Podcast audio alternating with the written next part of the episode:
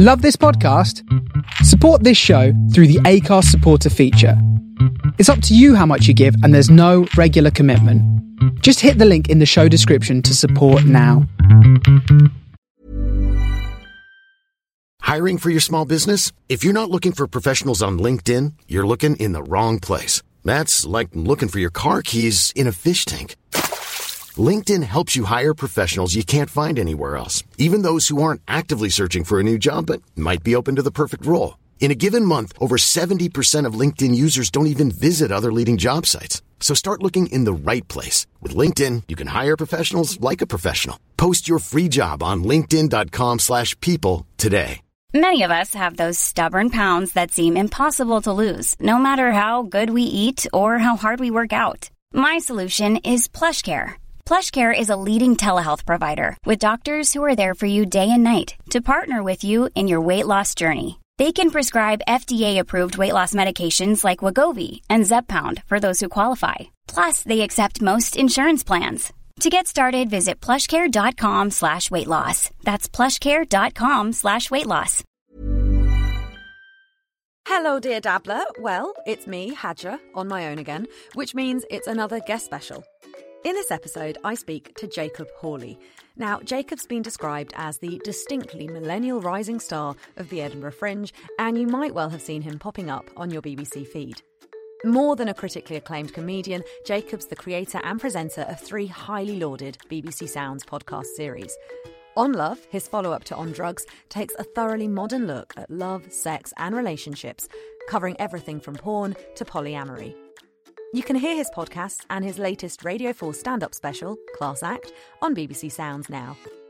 I chased down Jacob for an interview after hearing him describe himself as working class by Radio 4 standards, and I wanted to know exactly what he meant by that. Enjoy this latest guest special of the Dabblers Book Club. Hi, Jacob. How are you? I'm good. How are you? Yeah, not bad, not bad. Thanks so much for joining me on this. It's really good to have you. I'm going to get straight into my burning question. I really wanted to talk to you after listening to Class Act because you talked about being working class, but from like a Radio 4 working class thing. yeah, yeah, Um, yeah. So, yeah, what did you mean by that? So I, uh, growing up, never really thought of myself as working class per se, and I think that's part. I mean, you t- tell me, tell me if you'll resonate with this at all. I didn't think about class structures when I was a kid. Do you know what I mean? And I only knew people who went to the same state school as me. I, I didn't even know there were such things as public or private schools. I didn't know that people paid for their education. I only knew other people who lived in similar kind of houses had one car. Do, do, do you know what I mean? Or- Yeah, absolutely. My, my upbringing was insular enough that I didn't really know what working class, middle class, any of these things were um, until I started doing stand up. So uh, I moved to London to go to university. Um, and started doing stand up and and only when started making a bit of inroads with comedy in terms of doing things on the radio and little little bits in writers rooms for TV and stuff like that that I was like oh no one speaks like me and then it was an, another act who um who I, I suspect would describe himself as middle class uh was talking about my material once and he was like oh you, you talk about social class a lot I was like, oh, I don't think I do. I just talk about, you know, stuff about where I grew up. And he was like, no, no, that's that's that's it's about being working class. And it it was only then that I was like, oh right, there's there's something different about me. And you, you know what it's like when you're trying to make your way in any kind of field like comedy or writing or you know singing, music, whatever. You you are trying to think of what's different about yourself because you're trying to think of what your own kind of interesting angle is on the things that you're talking about. And so that kind of became that. But then, as you say, I very much describe myself as working class for a Radio 4 a comedian because there's there's kind of two things there. First of all, I think that like social class is very much a spectrum. Yeah. Like I don't think it's quite as binary as being working class or being middle class. And also, there's other comics who kind of talk about social class in really reductive terms that I don't think are necessarily useful or helpful to anyone hmm. especially when you start making associations between class and financial income. Like I've got lads I worked who I, who I grew up with who work in construction. They've got a big house, a really nice car, enough cash to go out every weekend. I I've also got you know friends from comedy who are privately educated, went to Oxford or Cambridge, but they have the privilege of being skint because they're not afraid of being skint.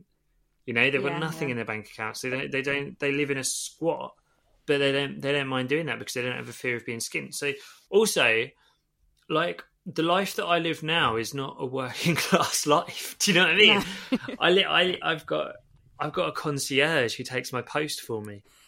Like I, I live in Islington, which and it's very again to, in the in the interest of nuance, it's important to point out that Islington actually of all the London boroughs has some of the uh, some of the largest amounts of child poverty. Like people like to use Islington as a kind of catch-all for middle class elite, and in some ways it is. But there's also a lot of um, people struggling in Islington. But I'm very much in the part of Islington where I'm not struggling. You know, I, I have oat milk every day. I've got a coffee machine that's worth more than my mum's car was worth when I was growing up. like, so a bit, and and you know, th- does that make me middle class now? I don't know. Who who's to say? Like, and there, there are times where I, I kind of feel a bit um self conscious describing myself as working class because I, I I always think of that tokenism thing, and I'm like, well. If, if commissioners are only letting one working class person through the door, which is often the case, Yeah. Should it be going to someone who is struggling financially? Should it be going to someone who is in a tougher position than me? I don't, I don't know, but yeah. So that, that's a, a very long way of answering your question as as to why I describe myself as working class for Radio Four. Well, I think it's really interesting that you say it was one of your, I think, one of your middle class friends that pointed out that your routines were about class when actually it was just your hmm. experience, but through a different lens, it's class. And it's like, well, hang on, this is about 90% of the experience in this country is closer to yours or mine experience than people, you know, on Radio 4. Um, uh, and yet how I mean, you're right it's like you don't want it to be a limiting thing especially when i think we're in this age where everyone's very aware of their identity and then linking that to their brand um, and all this sort of thing Yeah. um, uh, and yeah how do you navigate just not confining who you are to you know that little bubble almost of or that um, image of working classness I think it's so interesting what you say about we're a generation almost that are obsessed with our identity. And, and I think I think so much of that comes from social media actually because I, I think so much of that comes from the fact that for the last 15 years maybe longer I've either had a MySpace or a Facebook or a Twitter or an Instagram where in like 100 characters in the bit underneath my picture I have to write what I am. Yeah yeah. And I, I really think that that I think that's done so many interesting things to our generation in terms of that obsession with identity. I think I think you put it so well, and it's you know I think it encourages people to identify by their job. Mm-hmm. I think it encourages people to identify by their location, by the way that they eat. I see people putting vegan in that thing. I see people putting, you know, East London in their in their bios or Brighton or stuff like that some people put parent, some people put you know. The, I, I just I just think it's and it, and especially from the perspective of a comedian because I'm so used to being in a comedy club and going, oh, what's your name? What do you do? Tell me something about yourself. And it's so interesting how people answer that question Yeah. and as you say how how social class comes into that now and I think about this when I'm script writing sometimes about how you know yellow looks brighter against blue, right? So the the things that are most interesting about us often often only feel that way when you compare us against something very different to us. So I'm mm. I'm working class in it because my the context of my life is a middle class context. I work in entertainment. I live in Holloway. I have my my daughter has about four different names. Like, do you know what I mean? I, there, there are a lot of things around me that are very middle class. Whereas if I was back home, if I still lived where I grew up in Stevenage, I don't think I'd feel. I think I'd feel quite middle class because I've got an interest in the arts. Because I, I, I, I was about to say I read. I, I haven't read in years. I have to. I'm. I'm really glad you've had me on. Well, no, I was going to come to that actually because I saw you. Um, I did read your five picks or something for the Guardian, and they asked you what your favourite book was or latest book you read, and um, you said, um, "I have unfortunately rotted my brain with enough screen time that I'm now no longer capable of reading books." I can rec- recommend some very good tweets though, and I yeah really relate to that. Um, this whole podcast Do you, do you read well? Do you? Do, are you? terrible. So my um my boyfriend partner Curtis, who's the co-host, he um he came to reading when he was sort of 20, 21. That's when he started reading, and he read Dickens and all that. He reads two, three books a week. It's just what he does: hour in the morning, hour at night, all the time. And whereas I'm I probably had the better education, but I've always found reading uh, quite a struggle. I can either get when I'm into a book, that's it. I've, nothing else exists, but I, it mm. takes me a long time to actually get into it. So this uh, podcast has been our way of me forcing myself to read every fortnight and try and get through a book. Um, so that's a great I, idea. I'm glad I'm not the only person that is. Uh... Well, it, I, I also find that like it's not just that I'm reluctant to pick up a book, but when I do, I haven't got the concentration to finish it anymore. Yeah, I, I, get I get what I want from it. I get you know halfway through, or the the last the last book I read was actually um, an autobiography by a writer who I was actually living with at the time.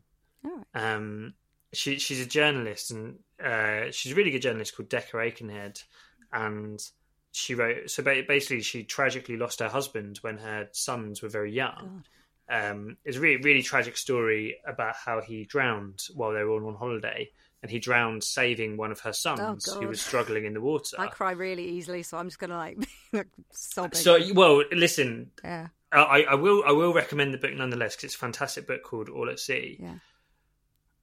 I mean, I'm sure Decca wouldn't mind me saying I didn't finish it because I was like, I, I got through all the brilliant stuff, and I, I had like a couple, of, a couple of chapters left, and I was like, I know how this ends like they're, they're in the next room. Like I know, I know, do you know what I mean? It's like you know, I, I can ask her how she feels now. Could you just sum this up in a paragraph, please? Yeah, yeah, yeah. Well, I, I know she's told me, so it's like, but I mean, it, I, I, you know, I'm being reductive. There's yeah, loads yeah. of interesting stuff in there, but she's brilliant. But um, but yeah, I, I really struggle with concentrating with books. Um, and also, I, I just think, you know, we're we're like such a social media generation now, mm. and even with that like I'm I'm just at a point where I'm starting to put bits of my stand up on the internet, and I kind of talk to other comedians who are doing it because I'm awful at social media and stuff. And I talk to other comedians who are quite good at it, and one one quite sad thing I'm starting to realize is that the way that I do stand up comedy doesn't suit social media.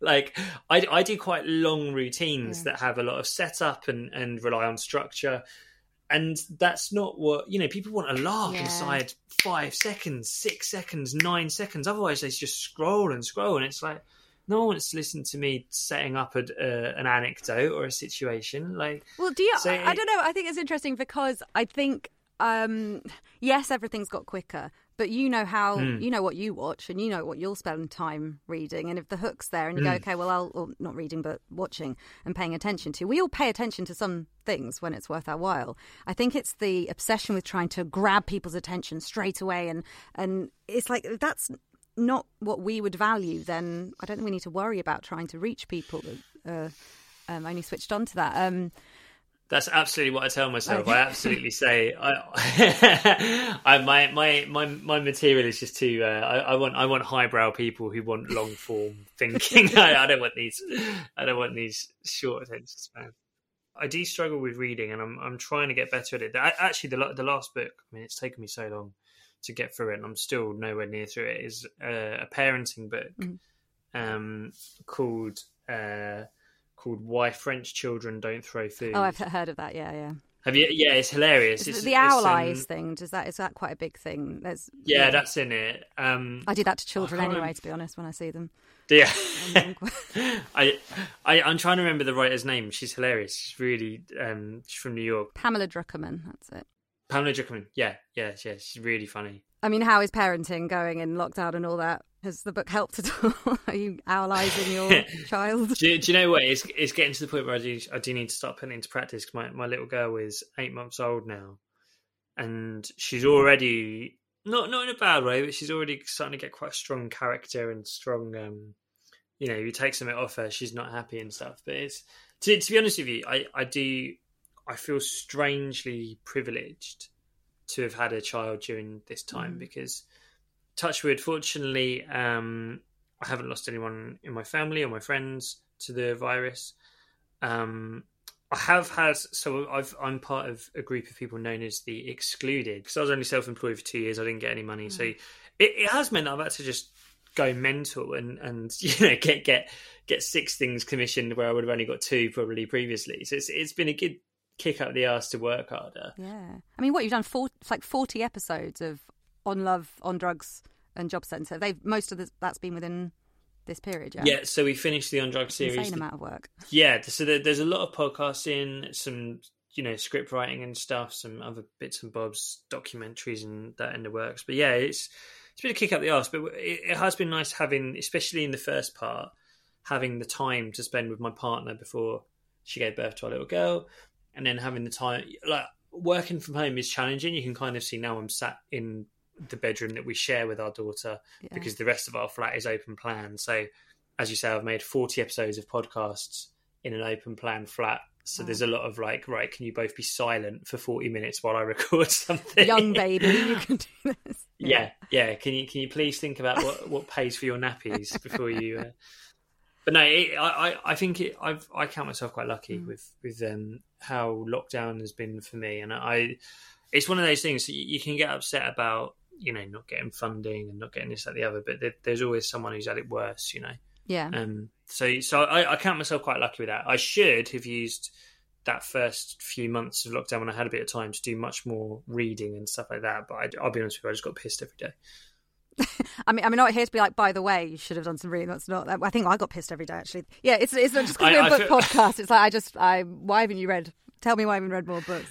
I feel, I feel like I'm apologising to my English teacher in my GCSEs. yeah, no, I have not read. I have a creative writing master's, which was a really stupid use of money the year before lockdown. And then I was like, you know what? I'm just going to be creative. I'm going to do my writing. I'm going to do my singing. My singing is going to pay my way. And then lockdown hit, and I was like, this is fucking bullshit. This is not what I signed up oh, to. That's like the working class thing where when you t- do something, it's a risk. there's there's no safety net, No. and I and and and I, I do I sometimes think there's benefits to that because I do I do think that there are times when I've worked harder than peers of mine who do have that safety net. Mm-hmm. Do you know what I mean? There's there's times when I think I've probably tried a bit harder. There- There's also been times when it would have been nice to just chill out for a bit and, and not, you know, I, like when I when I first started doing stand up, it was like, you know, juggling retail jobs and bar work and this, that, the other, and other jobs that I hated, and you know, go, going to these unpaid nights that you kind of have to do at the beginning, as I'm sure is the Yeah. same with singing, and you get there late, tired, haven't eaten dinner, haven't had time to write any jokes because I've been on my feet in a retail job all day, Mm-hmm. and then a lot of other people have just turned up, not working at the moment. It's all right. Yeah. Parents are paying the rent. It's cool Yeah. You know, got a little part time job, just work two days a week. The other times writing jokes, and then that you know, and you get this disheartening thing in the first couple of years if you see other people progressing quicker than you Mhm.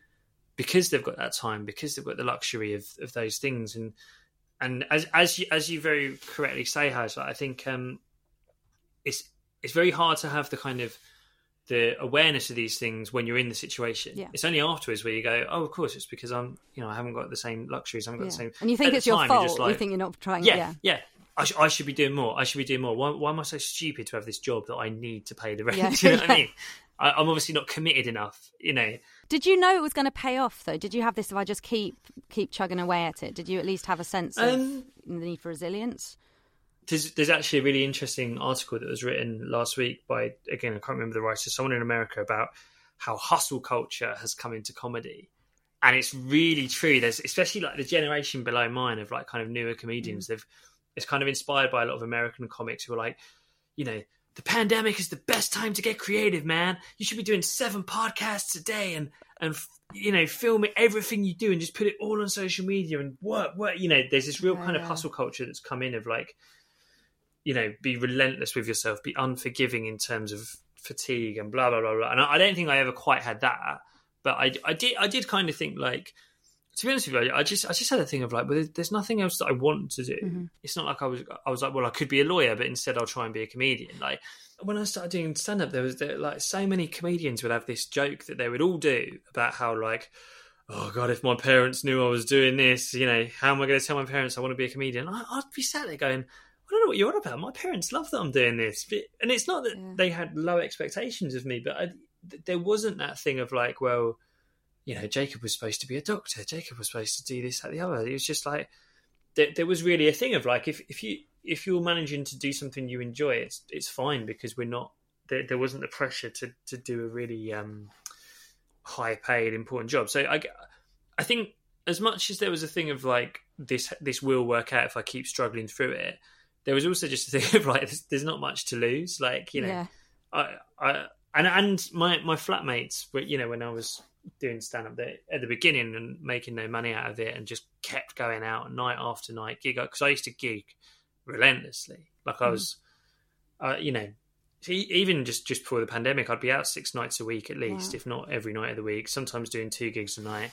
And a lot, a lot, you know just before the pandemic that most of that was paid work but even the, the poorly paid stuff I would do it because I think that would make me better yeah.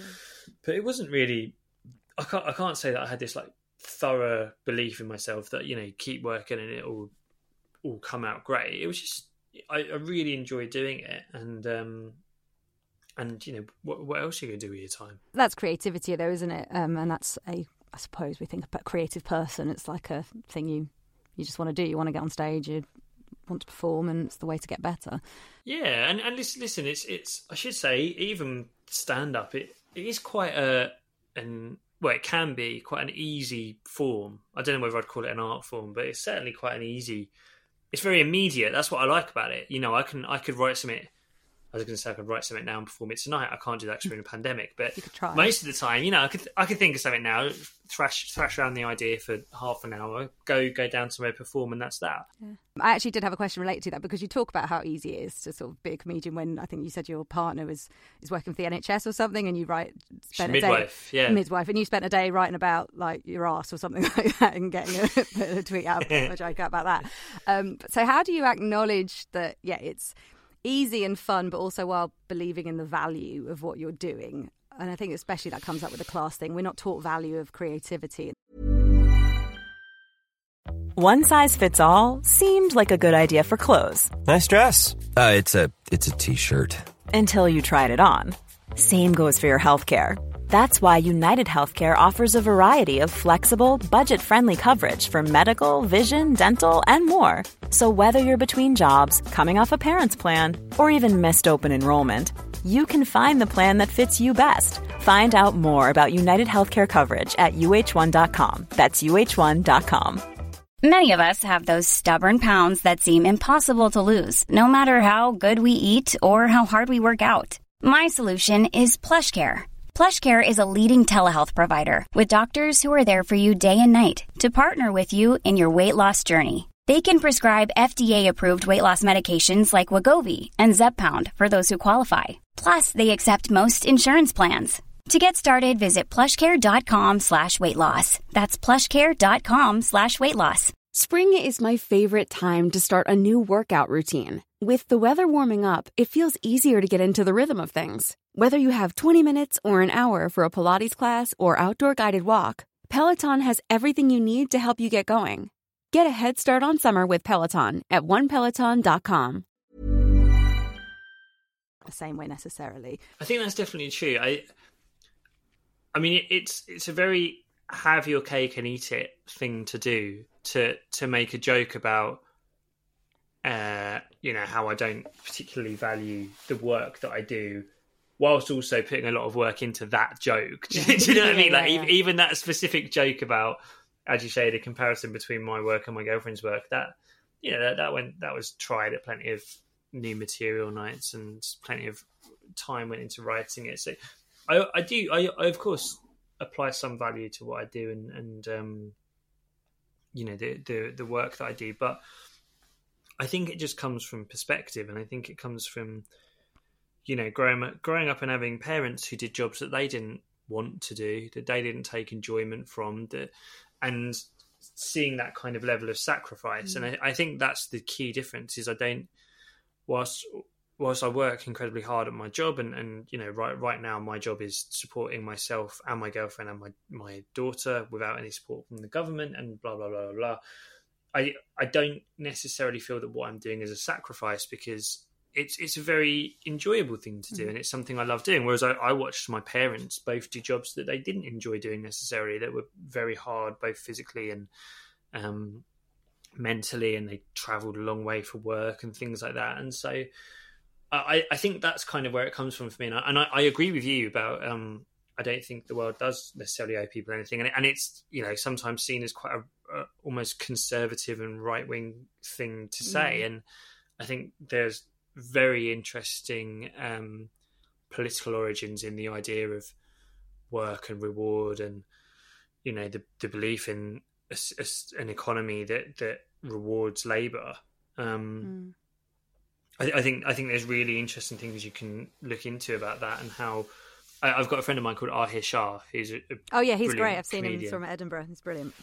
Have you? Yeah, yeah. he's, he's wonderful isn't he? So, so he he and I were doing some like work in progress shows together and he he's got one of his new jokes. I'm, I'm going to butcher it. I can't remember it completely but um it's he he says he he really wants to be successful enough in his work that he has enough money that his children are properly left wing, like because and he and he says because, because only children who it's something about universal income and how he doesn't believe in it. He's like only children who come from uh, who come from absolutely limitless amounts of money believe that the world should have absolutely limitless amounts of money, and I, I think yeah. that's really true. And I, I look at um, the people I grew up around and, and their politics, and they there there is a belief in like you know pull yourself up by your socks, work work your way up. There, there's a real kind of um, value in that, and I and I that that's something I've always felt, and I I. I don't think I'd be able to do the work that I do, and I, I don't think I'd be able to talk about the topics that I do without acknowledging that. Like, how can I, it's why it's why the it's why the phrase "working class comedian" almost feels like a um, it almost feels like an oxymoron mm. to me mm-hmm. because because it's like working class means labor means means physical like yeah. yeah traditionally anyway but at, at, the very least it's graft it's it's and i don't as much as and i, I listen I, I, I work hard at what i do I, I, you know I'm, I'm at my desk every day nine o'clock i don't finish till half five and, and that that's not a lot but that's I don't have to be doing that. I could just be going, fuck it, I'll sit around and wait until I've got a gig mm-hmm. later on. But I, I, make sure I'm up. I make sure I work. And I think that's because of where I come from. That's because of the background I've had and the jobs that I've had. But I still don't, you know, I can't compare what I do to some of the work that my friends and family do from where I come from. Mm.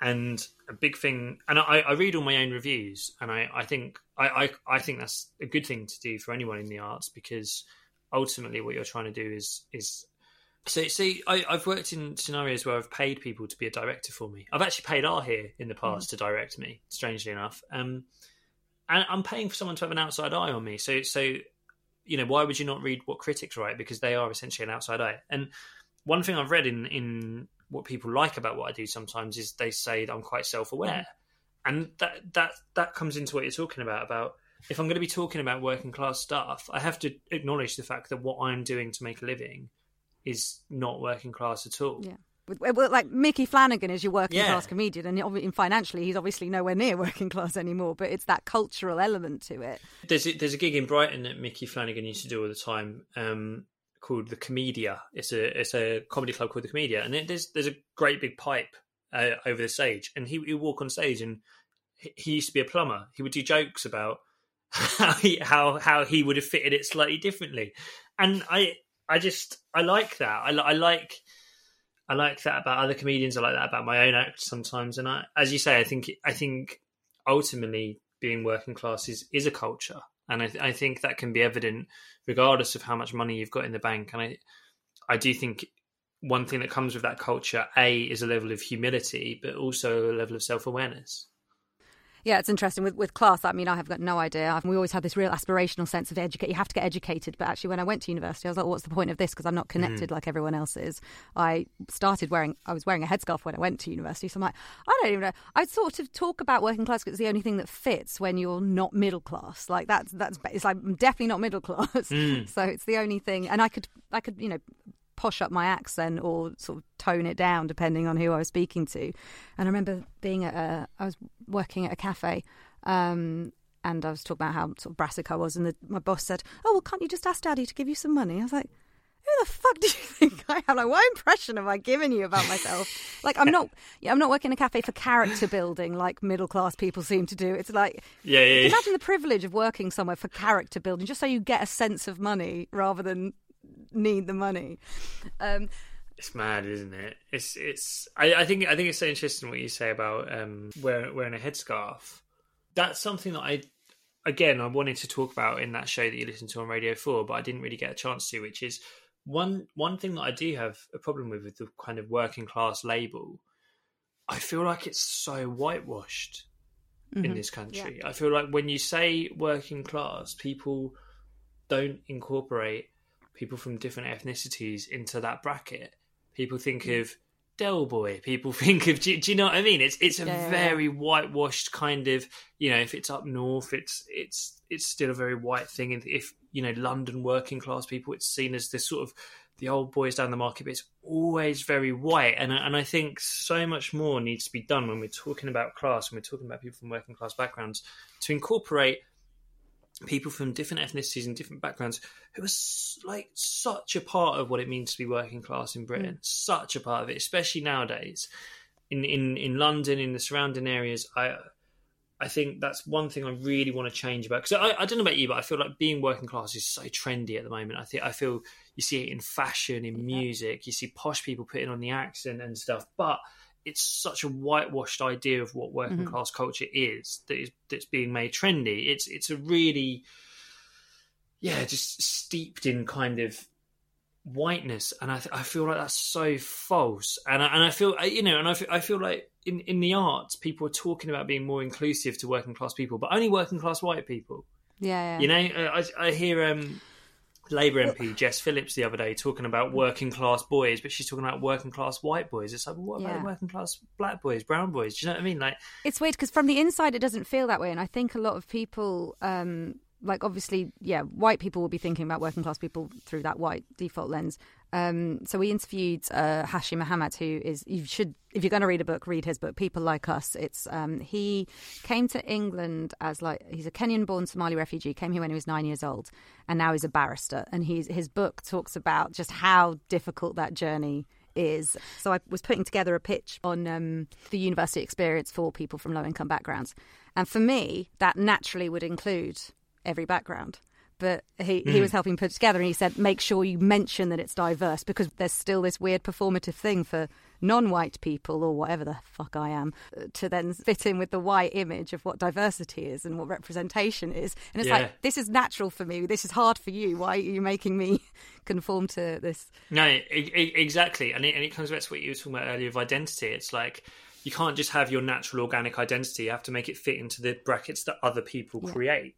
Even the working class thing, like I, I didn't choose to be that; so other people told me I was that, and it's it's you, you have to think about the the way that other people understand your own identity and almost articulate yourself in a way that fits that, Yeah. rather than being true to how you actually see yourself. Yeah. And the point is that so many middle class people or middle class white people don't have to think about themselves in those terms. I do want to just talk about tiny bit about the books before before I let you go because you mentioned to me I asked you about two of your uh, favorite books. So you mentioned Grapes of the Wrath and The Trench. And Grapes of Wrath by uh, John Steinbeck. Um, I don't know anything about it. My partner's read it. It's a sort of a not depression era. It's a great American story, but there's a bit, Yeah. some weird boob bit at the end. That's that's what, that's what he told me. There's some weird. Did he tell you that? He said there's some. He was like, "That's an amazing book, but what the fuck was that at the end?" Oh, I Just thought the ending was tidbit. great. I mean, it, it is it is a weird boob bit. Um, so it, yeah, it, it's it is one. of- It's one of my favorite novels. I actually read it at school, um, but it it really kind of links to what we're talking about with class and stuff, and especially in America. And it's really, I think it's really interesting to kind of apply to America now because it it really is about class disparity in America with the Great Depression, how people who worked in physical labor basically lost everything. And it, it follows a family um, as they travel up the west coast of America because basically they, they had a farm, they lose their farm, so they get grandma, granddad, all the little brothers, little sisters, they're all just basically on this big wagon, just traveling up this road trying to find work. And as they go up this road, grandma dies, granddad dies, and it's so bleak. They've got no money, and you know they're, they're initially trying to work for five dollars an hour, then they'll accept four. By the end, they're accepting one dollar an hour, and then they they take the work, they get chased off the farms, and what- harrowing. One thing, it, yeah, it, I mean, it's dep- so depressing. But what, I think one of the most depressing things that it kind of teaches is it's like you can feel like you're being treated cruelly by the person above you, but they're only treating you cruelly because they're in fear of the person above them. And you know, it's about systemic Yeah. capitalism, and so, and it's it's a really, really, really interesting read.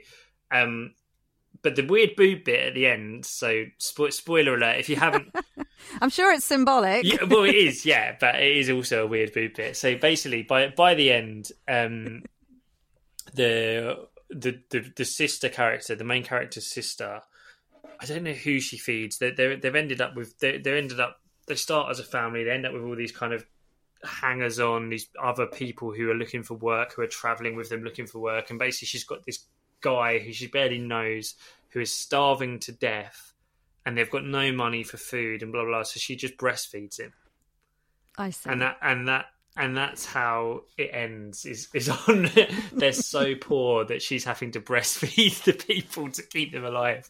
Um which is kind of it's it's everything that the book is about. It's like an ultimate gesture of kindness. It's also quite grim bleak and yeah it's it's a good book. I, I would recommend it. It's it's like um it's something i really want to go back actually. I, I read it as i say when i was like 15, 16 for school. Then I read it again in my early 20s and I was like, oh my God, I actually get what it's about now. You know, you know, you know, it's like when you're in your early 20s and you become politicized and you're like, oh yeah, man.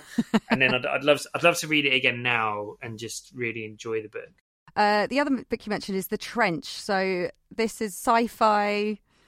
I've, you know, I looked up how to pronounce this word because I know what it. Uh, I've learnt it and I rep- repeated it. The mega, mega, mega, mega, meg, how do you say it? The Megalodon. Megalodon. That's it. Honestly, It's a giant shark.